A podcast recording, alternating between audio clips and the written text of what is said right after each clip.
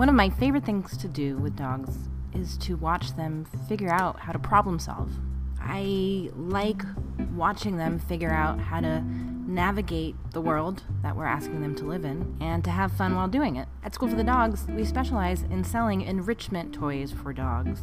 These are also sometimes called work to eat toys. They can help a dog refine their problem solving abilities, can help them burn off physical and mental energy in that is not destructive. It can help slow down their eating, and it can also just help them enjoy themselves. I kind of think puzzle toys might be the canine equivalent of playing Fortnite or doing the crossword. School for the Dogs' new Brainy Box is a monthly subscription box where every month we will send you one of our favorite canine enrichment toys along with one of our favorite types of treats. You will only receive things that have been vigorously tested by our staff and student body. Sign up today at schoolforthedogs.com slash brainybox. For a limited time, you can get 15% off your first month or your payment for the full first year when you use the code BrainyBox15.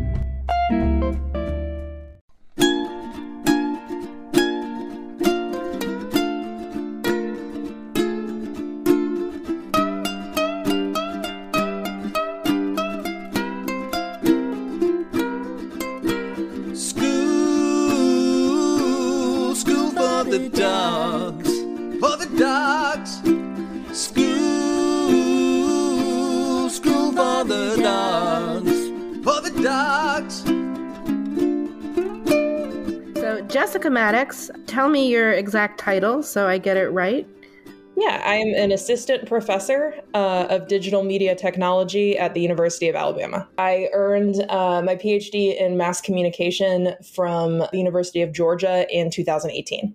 Tell me about your your field of study.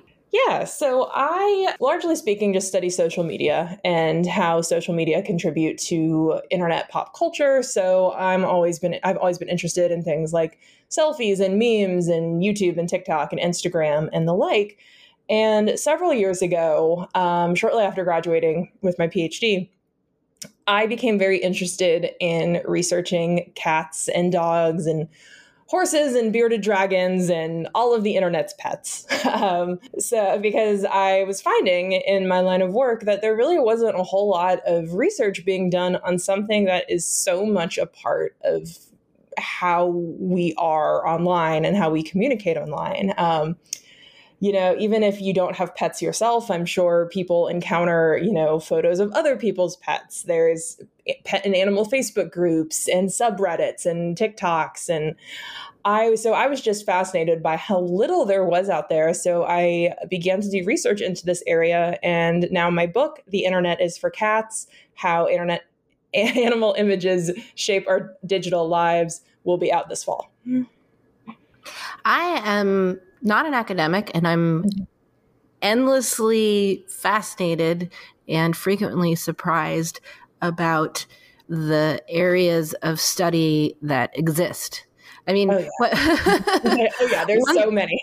once I discovered your work, I was like, obviously there needs to be people studying this in in real time, um, because God knows in the future uh, this will be an important an important part of history. Right, right that mm-hmm. people will study but it never really occurred to me that this was something this, that that the internet even in in the modern internet is something people are studying oh yeah there's a huge you know a huge contingent of people you know who are in the field we call quote unquote internet studies and it's a you know fast huge and super fast growing field it's really been around kind of in earnest since the 90s but was obviously much much smaller then and is now uh, much more robust. And yeah, I mean, I even have, you know, graduate students and students who are in their first semester of PhD come into my office and go, wait, you can study that? And I say, you can study anything. you can study absolutely anything you want. Yeah.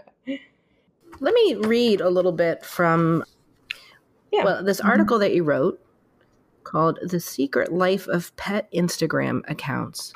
Pet and animal images are ubiquitous on social media, with dog and cat photography playing a huge role in the visual economy of the internet.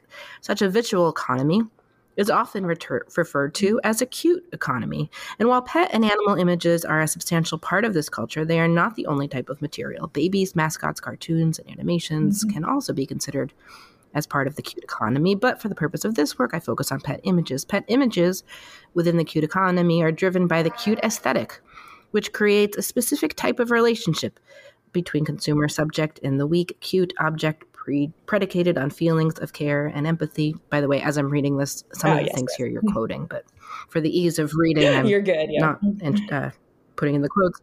Uh, when one engages with a cute image, feelings may relate to innocence or help for one that cannot help themselves. Regarding pet images, these pictures may create an indexicality of wanting to care for the animal in question.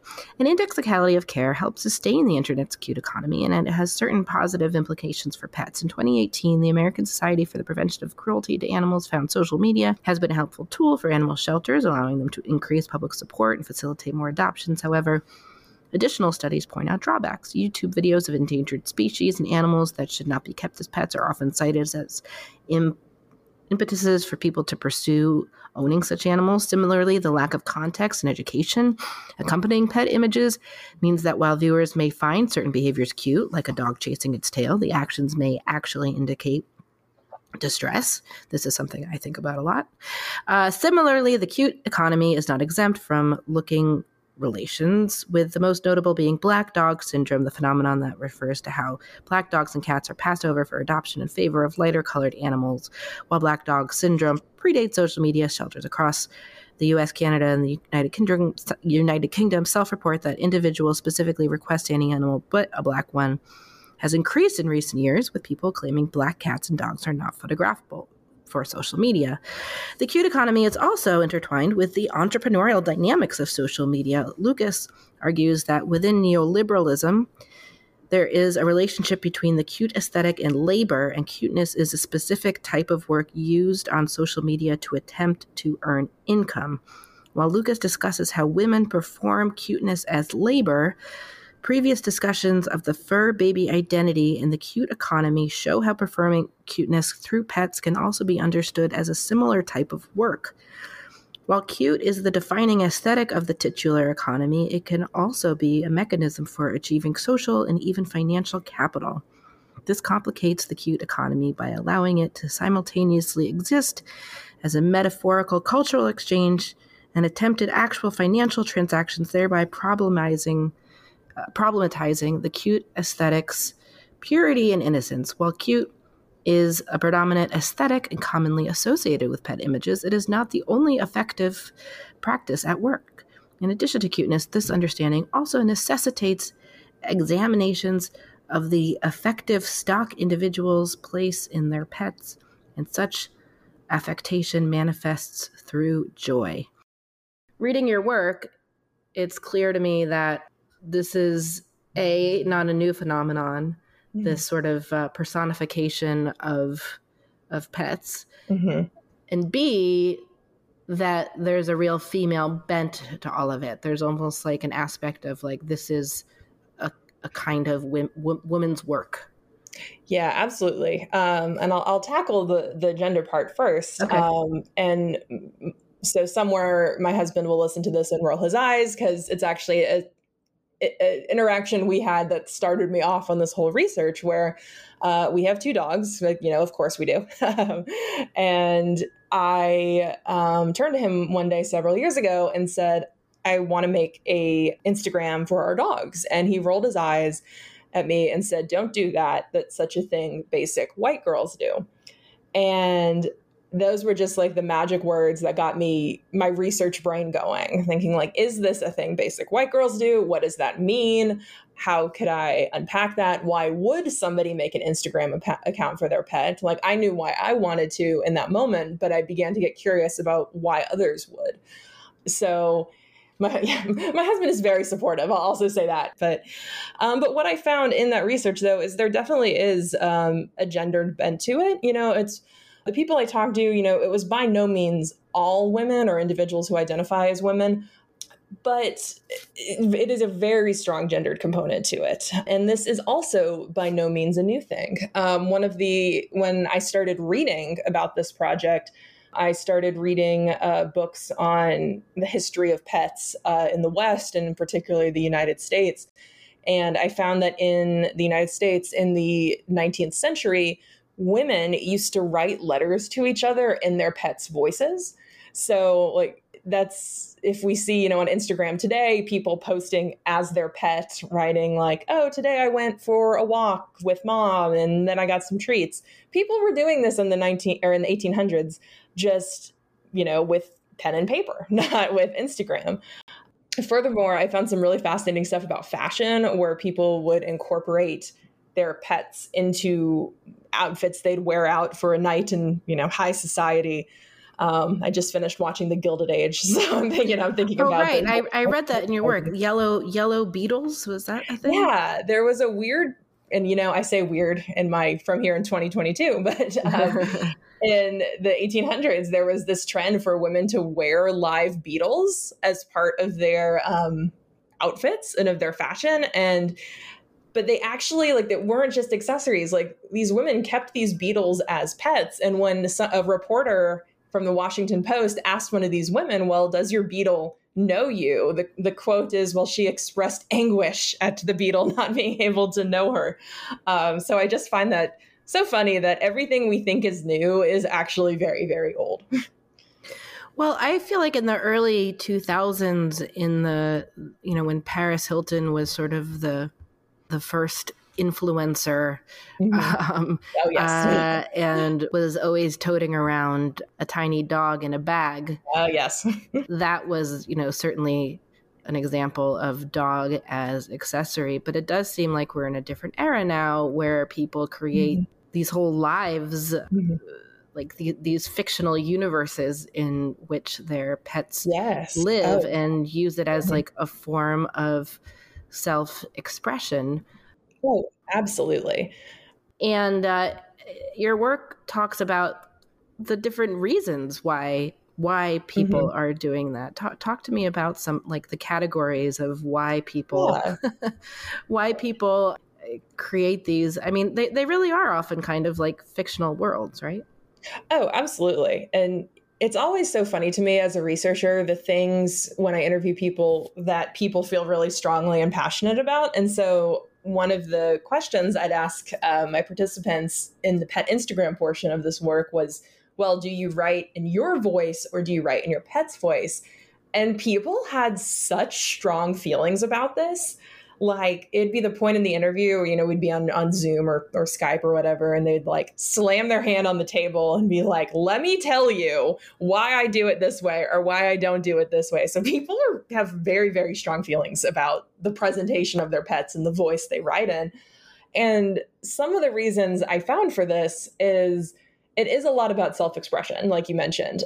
And the thing is, with a lot of these accounts, especially these smaller ones, so not the pet influencers, not the ones with tens of thousands of followers, but maybe your college roommate's Instagram for her corgi, right?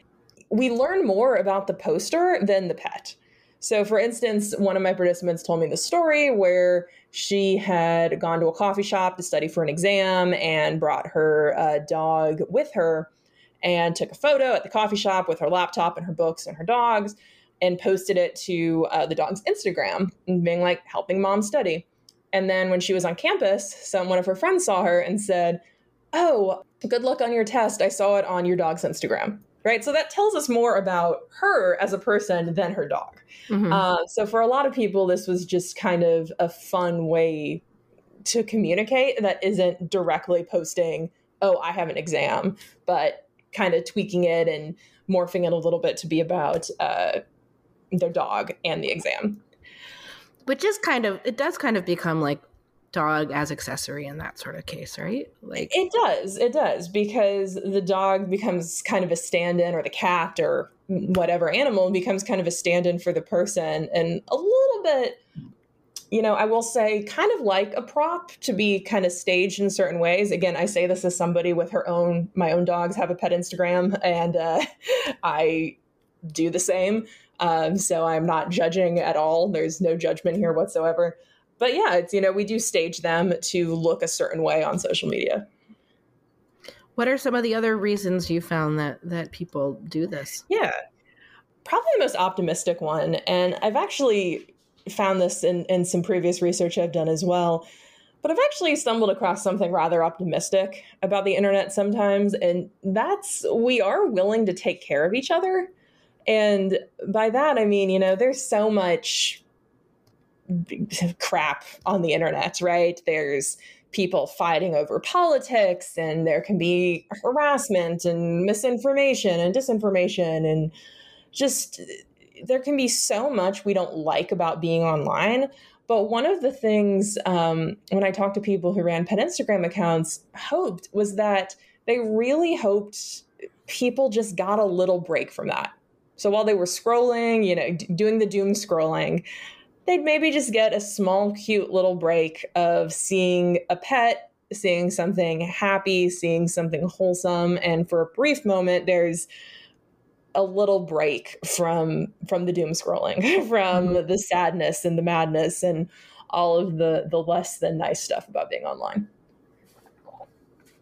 And I guess as a as a consumer of that kind of media makes you feel a little less uh, I don't know what, or a little bit more connected, or I mean, would you say yeah, that? Yeah, I think so. And I definitely think it can make us feel connected even to people we don't know. Um, so, you know, I'm, I'm very active on Twitter as well. And, you know, so often on Twitter, and I, I talk about this a little bit in my, my book, people will say, had a bad day, send pet pics, right? So, like, even though, so they wind up getting pictures from people they don't even know, um, sending these pictures to them just to try to uh, cheer them up. So I think it can um, help us feel more connected in that way. You know, it's you know I'm not I'm not saying pets are the solution to all the internet's problems by mm-hmm. any means, mm-hmm. but um, they do provide these you know nice moments of connected connection and joy and smiles and a little bit of relief from some of the other stuff.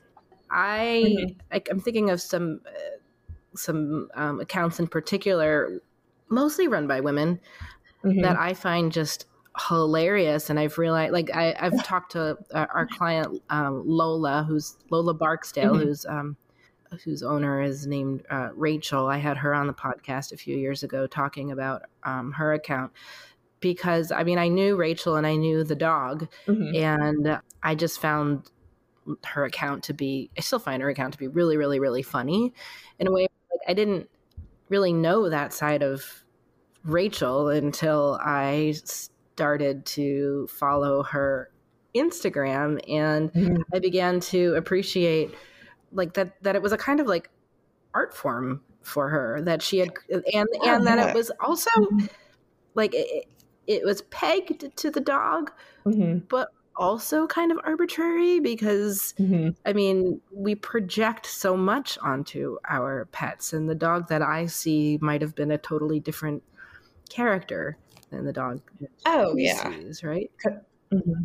Completely. Yeah, there's so much. Um, you know, we project so much humanity onto our pets. You know, and I again, this is as somebody who loves her two dogs more than anything on the face of this earth it's fascinating to me then how we kind of curate that projection onto social media where it does become an art form. It does kind of become this there's almost like specific kind of ways to write to pet instagram account or share your pets online um, certain things to talk about and certain things not to talk about even.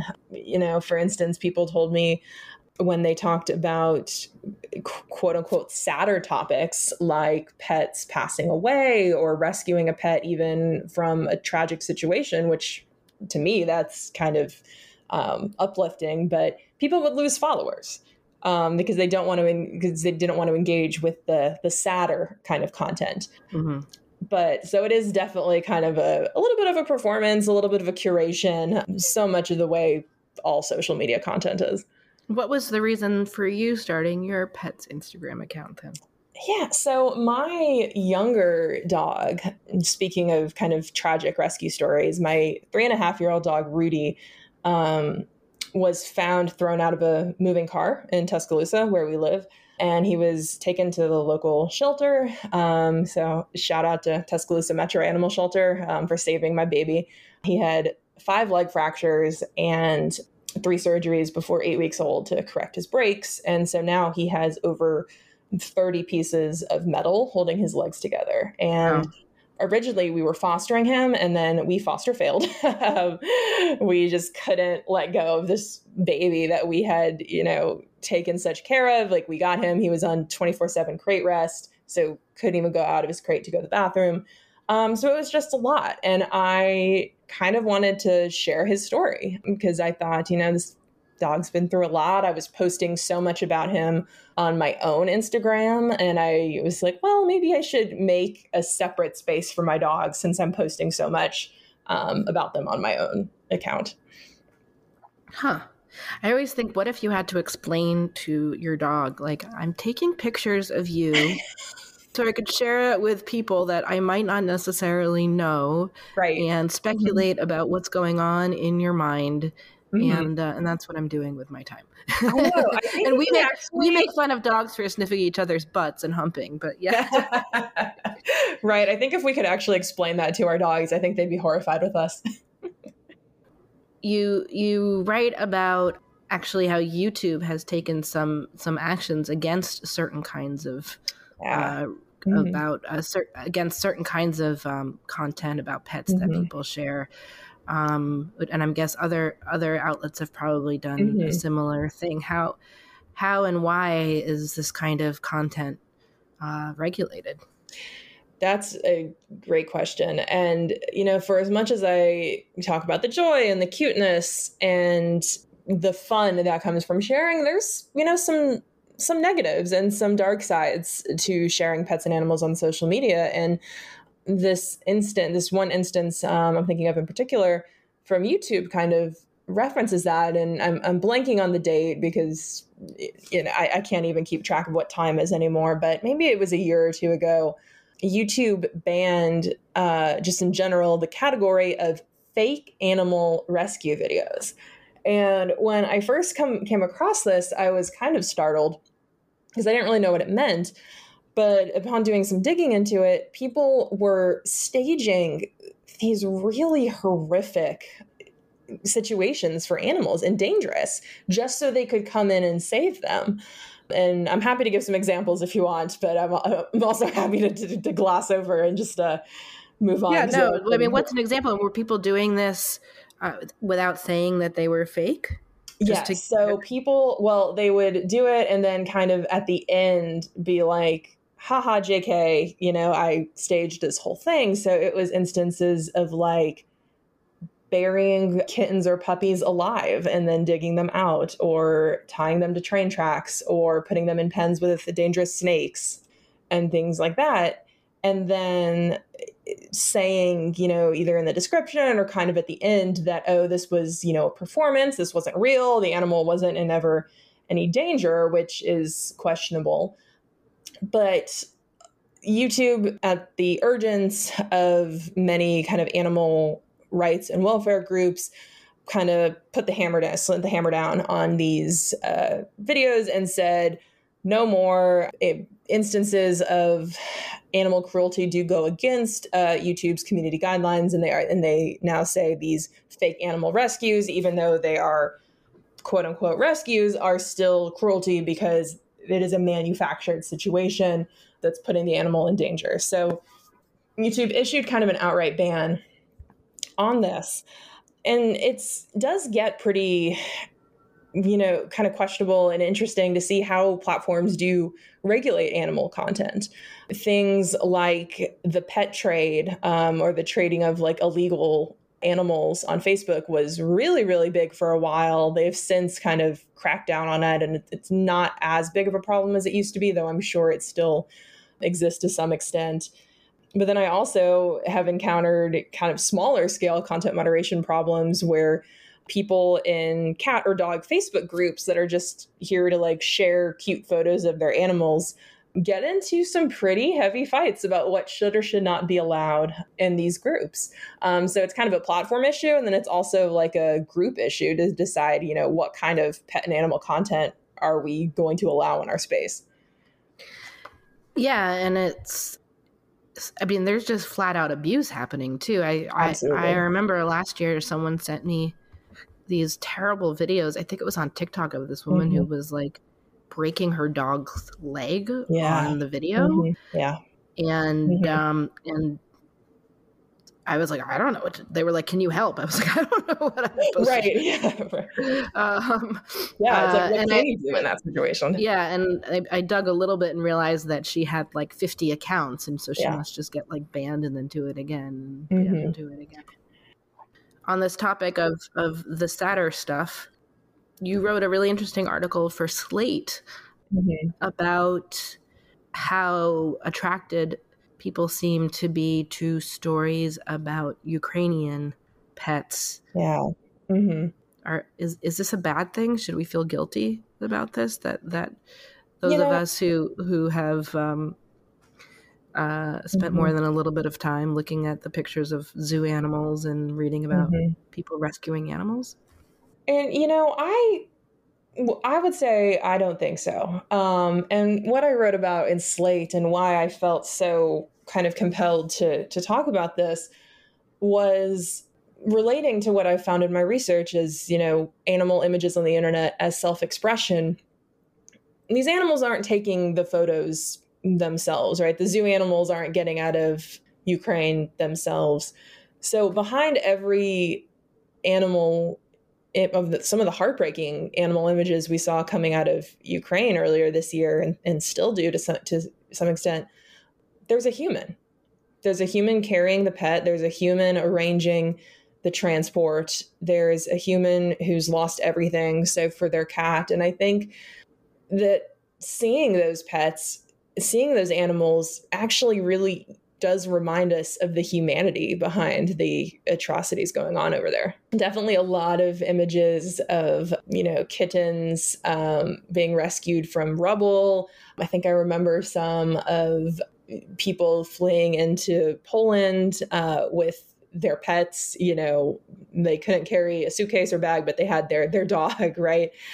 So to me, those really underscore just the humanity of it. That these people um, are fleeing. They've lost everything. Um, that it's something you know thousands and thousands of miles away from us in the U.S. But again, it's it's a human conflict and a human problem, and I think the animals help us kind of remember that. So for the same reason, you know, my participant, my research participant who talked about, oh, they saw my saw my Instagram my dog's Instagram that I had an exam and so they knew how to they knew to say good luck when they saw me you know we can see these uh, photos of the animals and their humans dealing with tragedy in the ukraine and say wow those people are really going through a lot it's interesting how uh, the i guess like we talked about this a little bit already i guess but just yeah. it's interesting to me like the reasons mm-hmm. the reasons people give for for um, creating accounts for their dogs.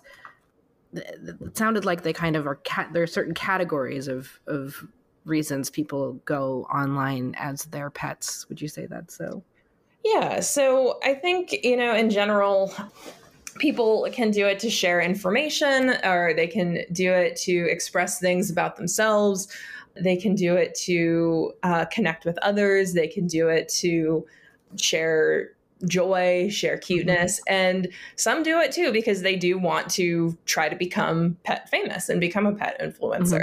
Mm-hmm. I talked to so many people during the course of uh, this project that were like, "Well, yeah, we were thinking about getting a dog, and but man, if we could make some extra money or get some free stuff, you know, that would be great." And you know, don't get me wrong, who doesn't like extra money and free stuff, right? but yeah, that's become kind of a, of a big part of it. That again, everybody thinks it's so easy to become internet famous, but it's, it's actually quite quite difficult. Takes a lot of uh, kind of time and effort and work, and also a little bit of luck. Um, the famous internet dog Tuna, that um, like a Dachshund Chihuahua kind of mix that has the really bad underbite. One of the reasons he yeah. got so famous was kind of in the early days of pet Instagram, so kind of closer, maybe like 2011, 2012, Instagram randomly featured them on their homepage one day. and everybody just kind of fell in love with this quirky looking dog and now he's a internet celebrity that's at petcon every year the pet internet convention and just has millions and millions of followers you also talk about um the this is fine dog who's yeah, a cartoon yeah. dog mm-hmm. Mm-hmm. Right?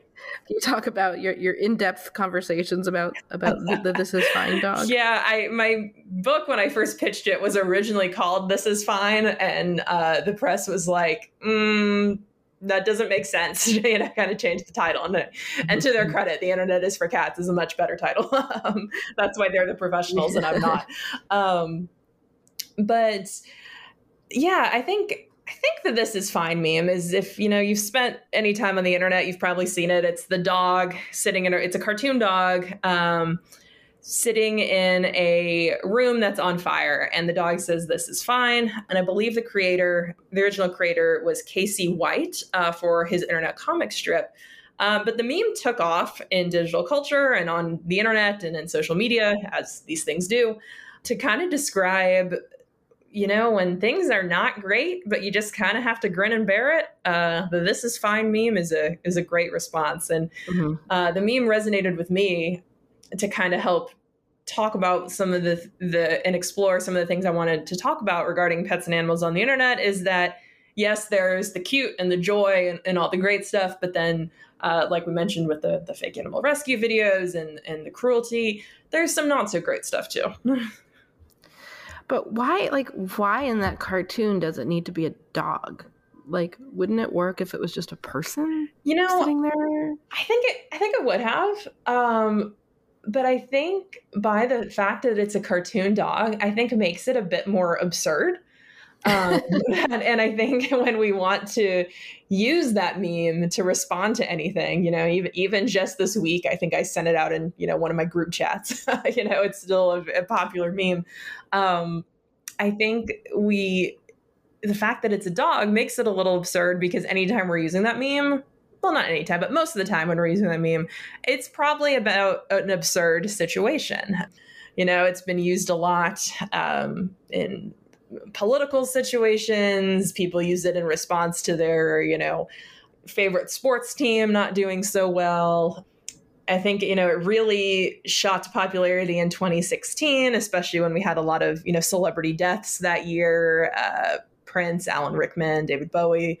So I think it's just I think it's the absurdity. I think you know I think it still could have been a successful meme with a person, but the fact that it's like a dog sitting at a table, which you know isn't something dogs well in my house are dog sitting at a table drinking coffee. Yeah, I don't know. I I get I get uh, frustrated sometimes about how um, I mean it's uh, in in the book Culture Clash um, by Jean Donaldson. She mm. has a, a, whole chapter where she talks about how messed up we all are about dogs, largely because of Walt Disney mm. and mm-hmm. the um, the image of a dog that we were all fed as being this compliant. Mm-hmm thoughtful being with human like abilities to mm-hmm.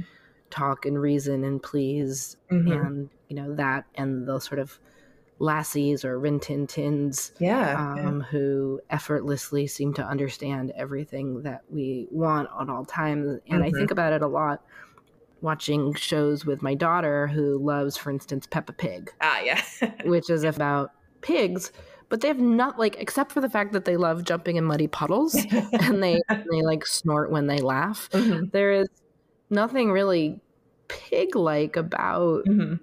Peppa Pig, right? Or I mean, there's nothing tiger like about Daniel Tiger, really, right. except he roars when he's upset. Like. Mm-hmm why do we why do we need to I guess I mean anthropomorphize is, yeah. is that the right word? Yeah. Animals. Why can't we just let animals be animals and and and have cartoon humans in these situations? I mean, on the one hand, like I could see someone saying like, "Oh, what's the problem with it?" Like, you know, don't be a you know, don't be a grouch about this. Don't be a you know Scrooge.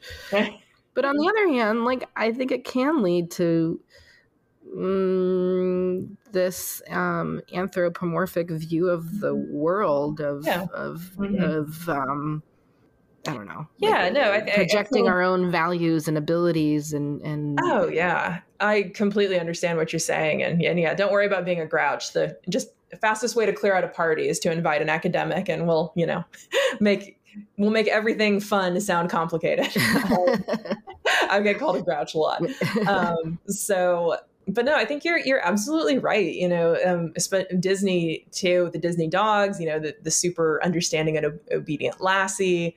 Um, I think after 101 Dalmatians, and you might know this, this better than I do, the American Kennel Club saw it was the highest increase in breed registrations in history for Dalmatians, followed by the sharpest decline because everybody then wanted to go get a Dalmatian.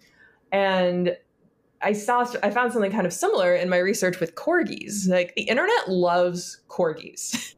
I know it's those butts. It's the butts. It's you know, and what's not to like about the the butts? They're What's cute. They're big. like? They waggle. It's adorable, right?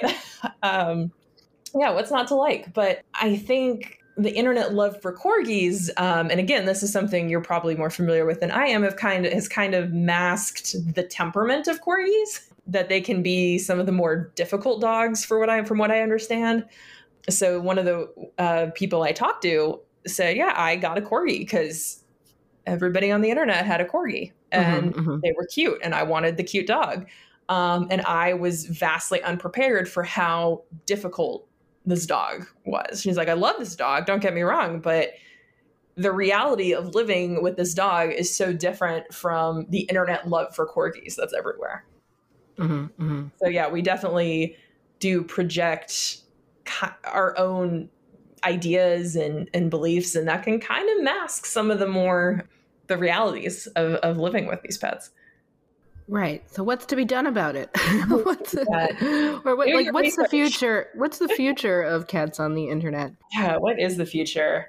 Um, I definitely think we're going to see an increased rise in pet influencers, like not just people that want to be internet famous, but more and more actual companies using pets and animals in their marketing campaigns. Um, when I went to PetCon and did some field work for my book there, they were talking about how pets are the best influencers because, and I quote, a pet isn't going to get drunk at a party and hurt your brand like a human is, end quote. um, so there's definitely interest there um, from corporations that I think we'll see a lot more of that.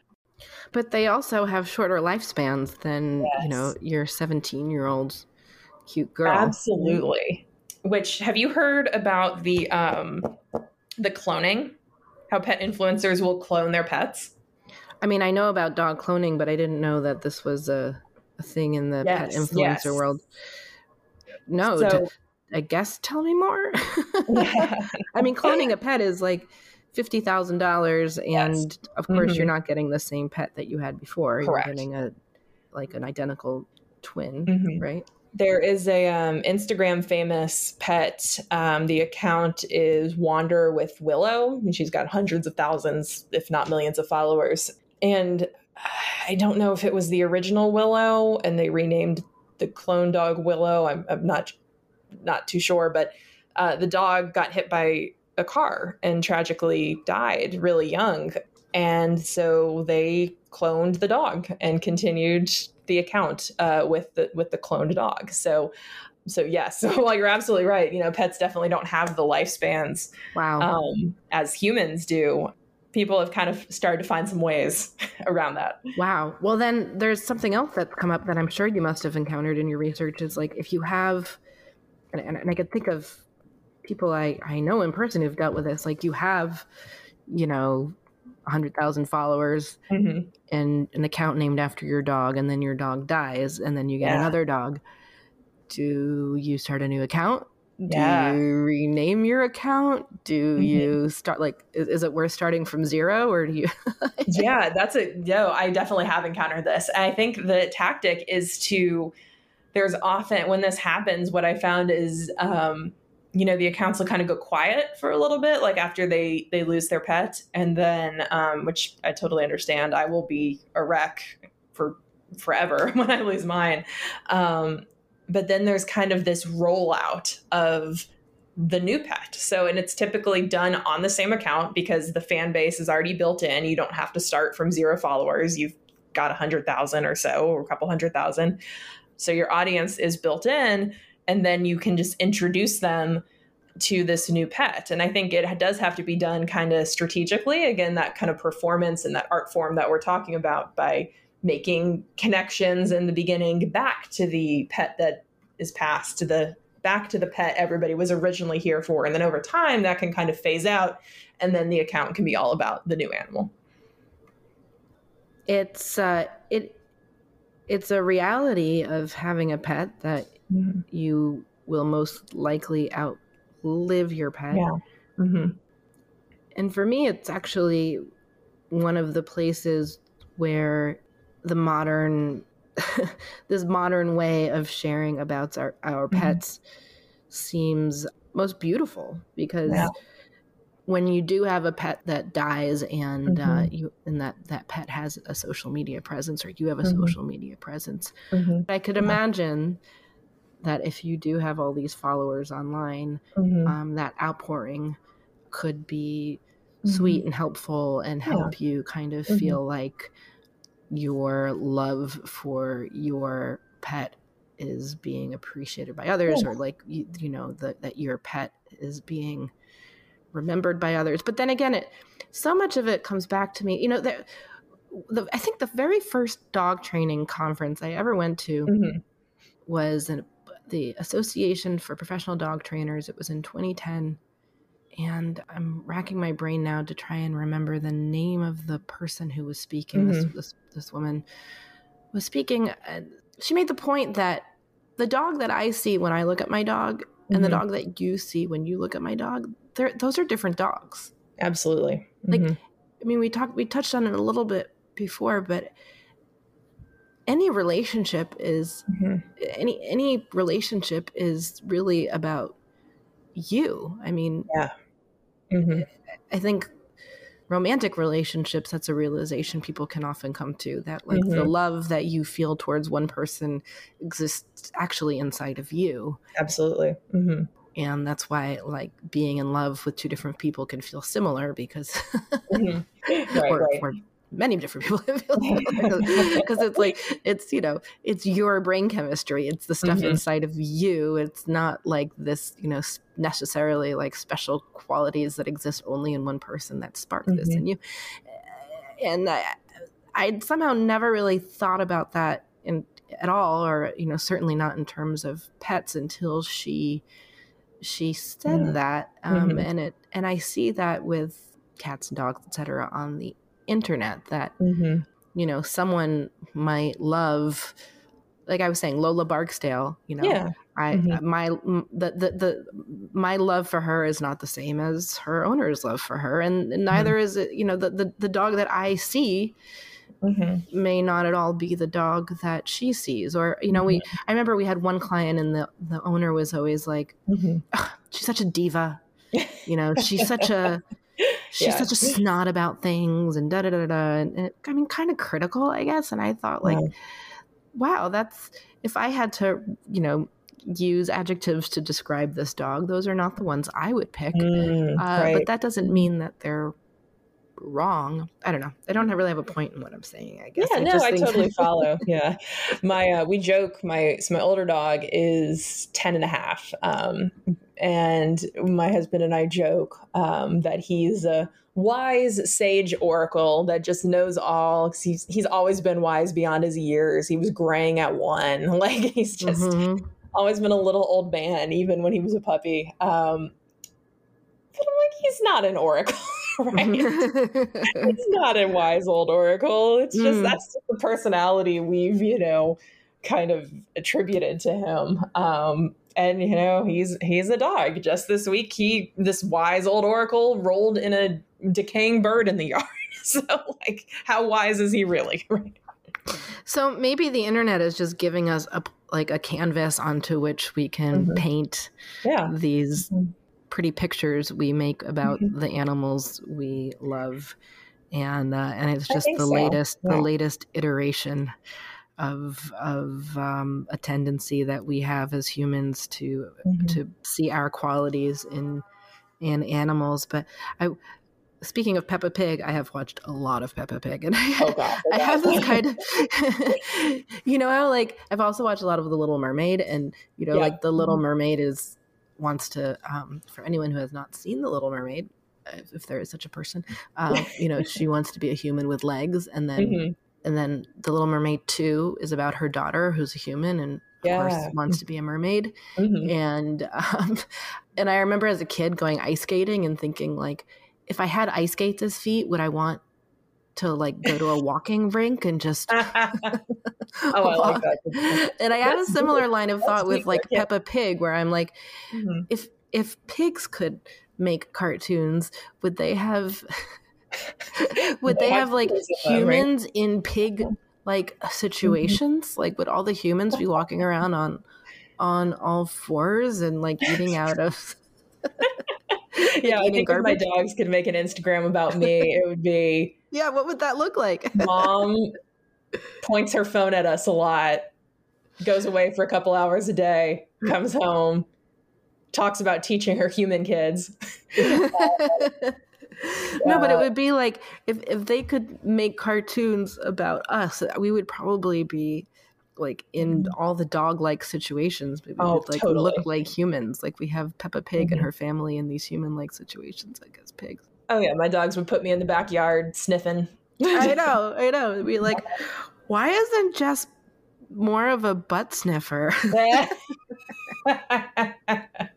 right. Well, what's your next area of research? Yeah, you know, that's an excellent question. Um, you know, and, and so much of my past couple years has been uh, focused on the book, my book that I'm now like, huh, I the the world is my oyster. I kind of Mhm. can, can go where I want next. But I have actually kind of wrapping up some work actually on social media veterinarians, looking at how veterinarians communicate uh, pet health. So this kind of spun off the book. It wound up being too big to include in the book, so I'm kind of working on it as its own project at the moment. Um, looking And what at are how, what are the takeaways there? yeah, so typical uh, that vets. Um, again, it all kind of comes back to influencers and content creators. They kind of have to act that way, and um, so if you're a vet on TikTok trying to communicate health information about pets, well, you know, you got to be dancing, you got to be doing the latest TikTok dance. Uh, you can use the green screen and throw up information behind you. So it's kind of just looking at um, basically how veterinarians function as influencers, basically using you know TikTok dances to make information easier di- easier to digest. Wow, how interesting. yeah, yeah. Is I, there- I can send you that paper too. Is there is there one vet that like I should be following on Instagram Oh, or man, TikTok so that, or, good or an example of like anything memorable that you've seen? I know that's hard to say because Oh, nothing's yeah. memorable Um, anymore. Like can you can you name one TikTok you've ever seen? right. Yeah.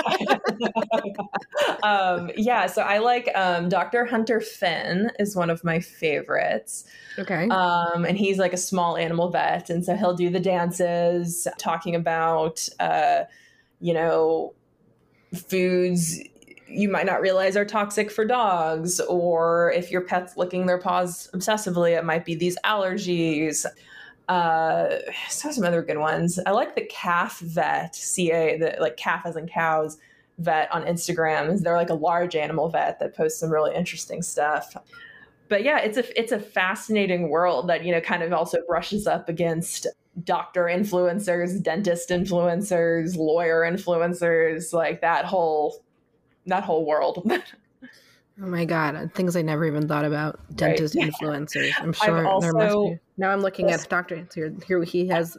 He's wearing green scrubs, and he has a video called "Why Does Your Dog Lick Its Paws?" Weird Weekends episode about and it says it could be a few different reasons, such as allergies. Oh, he's really cute. and he's just like dancing. Yeah, yeah. This infection or foreign material, and he's doing like a. Whole we live in a really weird time. We really do. Good, this, you picked a good, a good as a moment in the world to study, I guess. yeah, for me as a researcher, it's all gold. Like I also recently, just this week, discovered the. So, are you familiar with like NFTs? Oh, yes. hmm Uh, yeah, I think we all are, whether we want to be or not at this point. The first NFT, or one of the first NFT projects, was actually called Crypto Kitties. Um, so you could buy an NFT cat, Okay. uh, an NFT like cartoon cat, and then from what I understand, um, I haven't been able to like get into the community because I I do not possess any cryptocurrency and don't have thousands of dollars to buy an NFT. um, but you could buy this uh, NFT of a cartoon cat, and then from what I understand, the community inside is kind of like Neopets. Do you remember Neopets? Um, in like Um, the 90s where you could buy a little pet and like feed them in the town village and like take Were care those of those little things like um, I like the size of a cookie that had little buttons on it that you would push? Oh, Oh. those are the Tamagotchis. Oh, So Neopets Tamagotchi. is all online. Oh, okay. Um, but so CryptoKitties kind of is again, I haven't been able to get on because I don't have cryptocurrency, but um, is this thing that you could like buy this NFT cat and then raise it and like interact with others and then they talk about being able to like breed your NFT cat in this community. So I just stumbled across that this week and I'm fascinated by it but don't know what I'm going to do with it yet. So It's a real cat? no, so it's an NFT. Of, it's a, just like a picture of a cat, but you can like, Okay. like I, I- yeah. I, I- I need to investigate more. I'm, my I'm my mind curious. is my mind is blown. yeah. well, maybe the next thing you should do is dog trainers on the internet. hey, I would love to do that. because you know one thing like in our um, professional course hmm i've at times given our aspiring dog trainer students the assignment of finding videos and images online of that are being wildly misinterpreted Oh, Um, interesting. because there are so many pretty basic easily observable things that dogs in particular Mhm. do to show discomfort Mhm. and of course every dog is different and you know Mhm. some dogs might do something when they're actually not uncomfortable but by and large you know if you see a dog's tongue for instance if you Mhm. unless a dog has a mouthful of peanut butter or is kissing you Mhm. or has just swallowed something Uh-huh. if you're seeing their tongue licking their nose licking their lip outside of their mouth usually that's a dog that's uncomfortable and it does not take a minute to find tons of pictures on Yep. instagram or wherever that people have posted that you know they think you know is a cute picture of their dog um, Mhm. look i can see my dog's tongue where actually the dog is probably like oh my god get that camera away from Yeah. my face yeah. or dogs yawning hmm also something usually dogs are doing when they're uncomfortable but Mhm. you can see tons of captions of people talking about how tired their dog is when that's probably not the reason why they're yawning that Mm. kind of thing hmm Oh yeah. But um well Mhm. jessica i've really enjoyed talking to you um Yeah, anything that we didn't touch on that you think we we should we Yeah, I should I think we hit all the all the high points, so I appreciate you having me on. plug your book again and when when and where when I, well i guess we know where we'll find it but When will it be out? so, Um, my book will be out this October. It's called uh, "The Internet Is for Cats: How Animal Images Shape Our Digital Lives," uh, written by me uh, Mhm. through Rutgers University Press. awesome and um what is your dog's instagram account They tell. are.